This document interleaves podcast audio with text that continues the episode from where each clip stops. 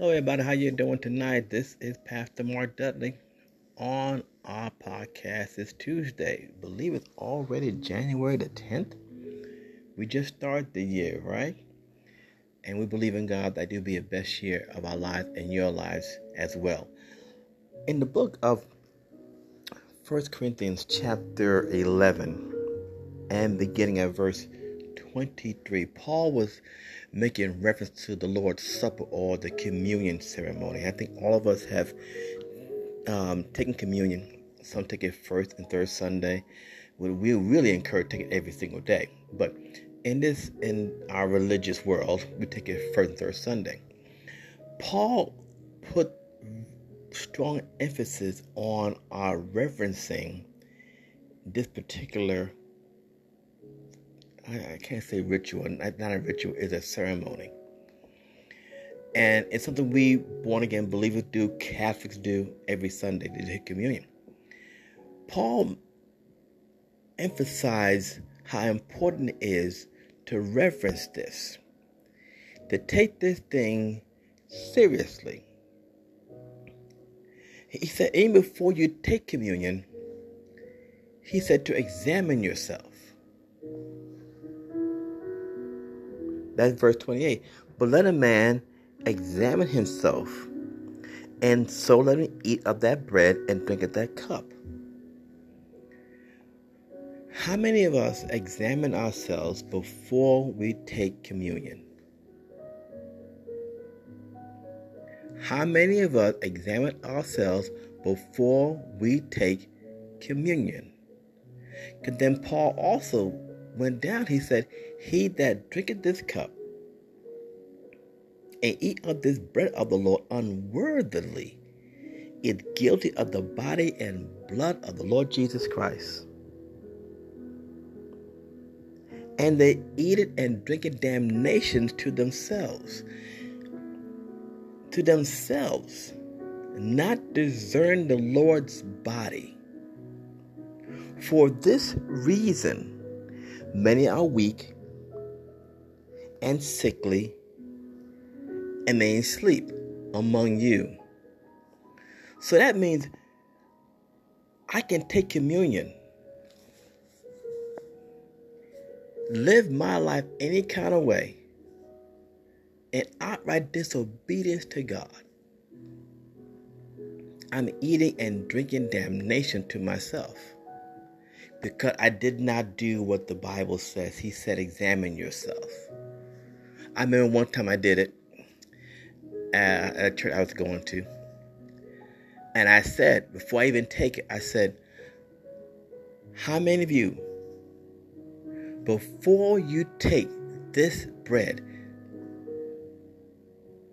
and drink this cup, will go to a brother or sister you have talked about, you have wronged, and say, Can you forgive me? Or how many will come to God before even taking me and say, Lord, forgive me for every sin I have. I confess my sins to you. No one did it. And I say that because we see such abuse in the church at a scale we've never seen before. But every first and third Sunday, here we are taking communion. And it's like it doesn't matter to us. I can live any kind of way I want to. I can say what I want, do what I want, doesn't matter. First and third Sunday, communion. You're drinking and eating damnation to yourselves. And many, and you see, many born again believers are weak in their faith not stepping out in faith. Many are sick. Many are broke and broken. They're still broke, financially and broken spiritually. But wait a minute, how can I be to take communion every first third Sunday? Not reverencing the communion ceremony. Jesus did something. He turned over the tables and said, My house should be called a house of prayer. But you have turned it into a den of thieves. Have we turned the house of God into a den of thieves? And I have to say, sadly, we have. We have. It's no longer a house of prayer. It's a house of, I don't like you. I don't want you in this church. I can't stand you. I'm going to expose you. Remember, in the church, in the very temple of, in the very house of the Lord, we do this.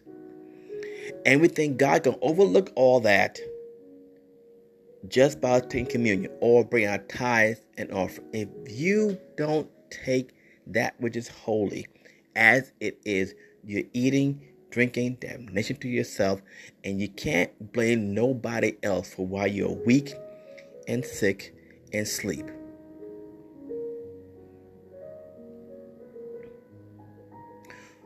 We're in a new year, and many have made resolutions and haven't kept them already. But why can't we make a declaration that we're going to take the things of God and reverence them? Proverbs says this the fear of the Lord is the beginning of wisdom. The reverence of fear of the Lord is the beginning of wisdom. So I'm not taking this communion. If I have anything in me that's against the word of God. I'm to ask God, forgive me. I'm to go to a brother or a sister. Yeah, I will do it and say, Can you forgive me what I said about you? Can you forgive me how I judge you? Can you forgive me? And now, now take it to another level. I'm not to get up and sing praising to the Lord if my life is not in concordance to what I'm singing. I'm not going to preach if my life is not in the will of God. And I'm not gonna start saying I ain't perfect. That, that, that you know, someone doesn't need to stop saying that because you give room to your flesh. But I'm striving every single day to be more like God.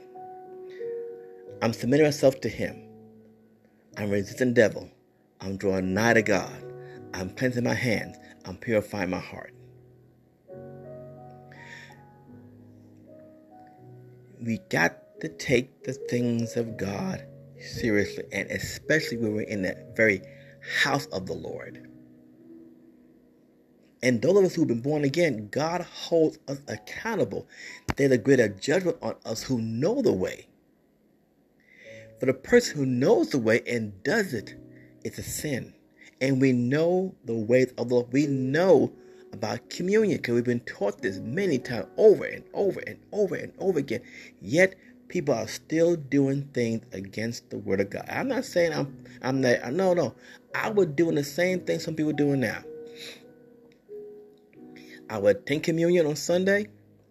I watch some pornography Sunday night. I take communion on first third Sunday. I was still out there drinking still doing things against the Word of God. What changed? When I realized this is why I'm weak, this is why I'm sick and I'm sleeping. I had not taken this ceremony as it is. It is so sacred to God because it's done in the very house of the Lord. Take the communion as it is. It is serious, people. We can't keep playing around with the things of God, especially in this season. God is exposing a lot of people who have not, who really have played around so much so. And uh, the Bible said God used to wink at that stuff. He's not winking anymore. We've had issues and issues and issues and issues, and we just played around with them guess what? Those issues are being put out in public. Before you take communion, examine yourself. Because the blessing in the communion, because when they took communion with Jesus, they went out rejoicing. Let's rejoice as we take the things of God as it is. God bless you, everybody.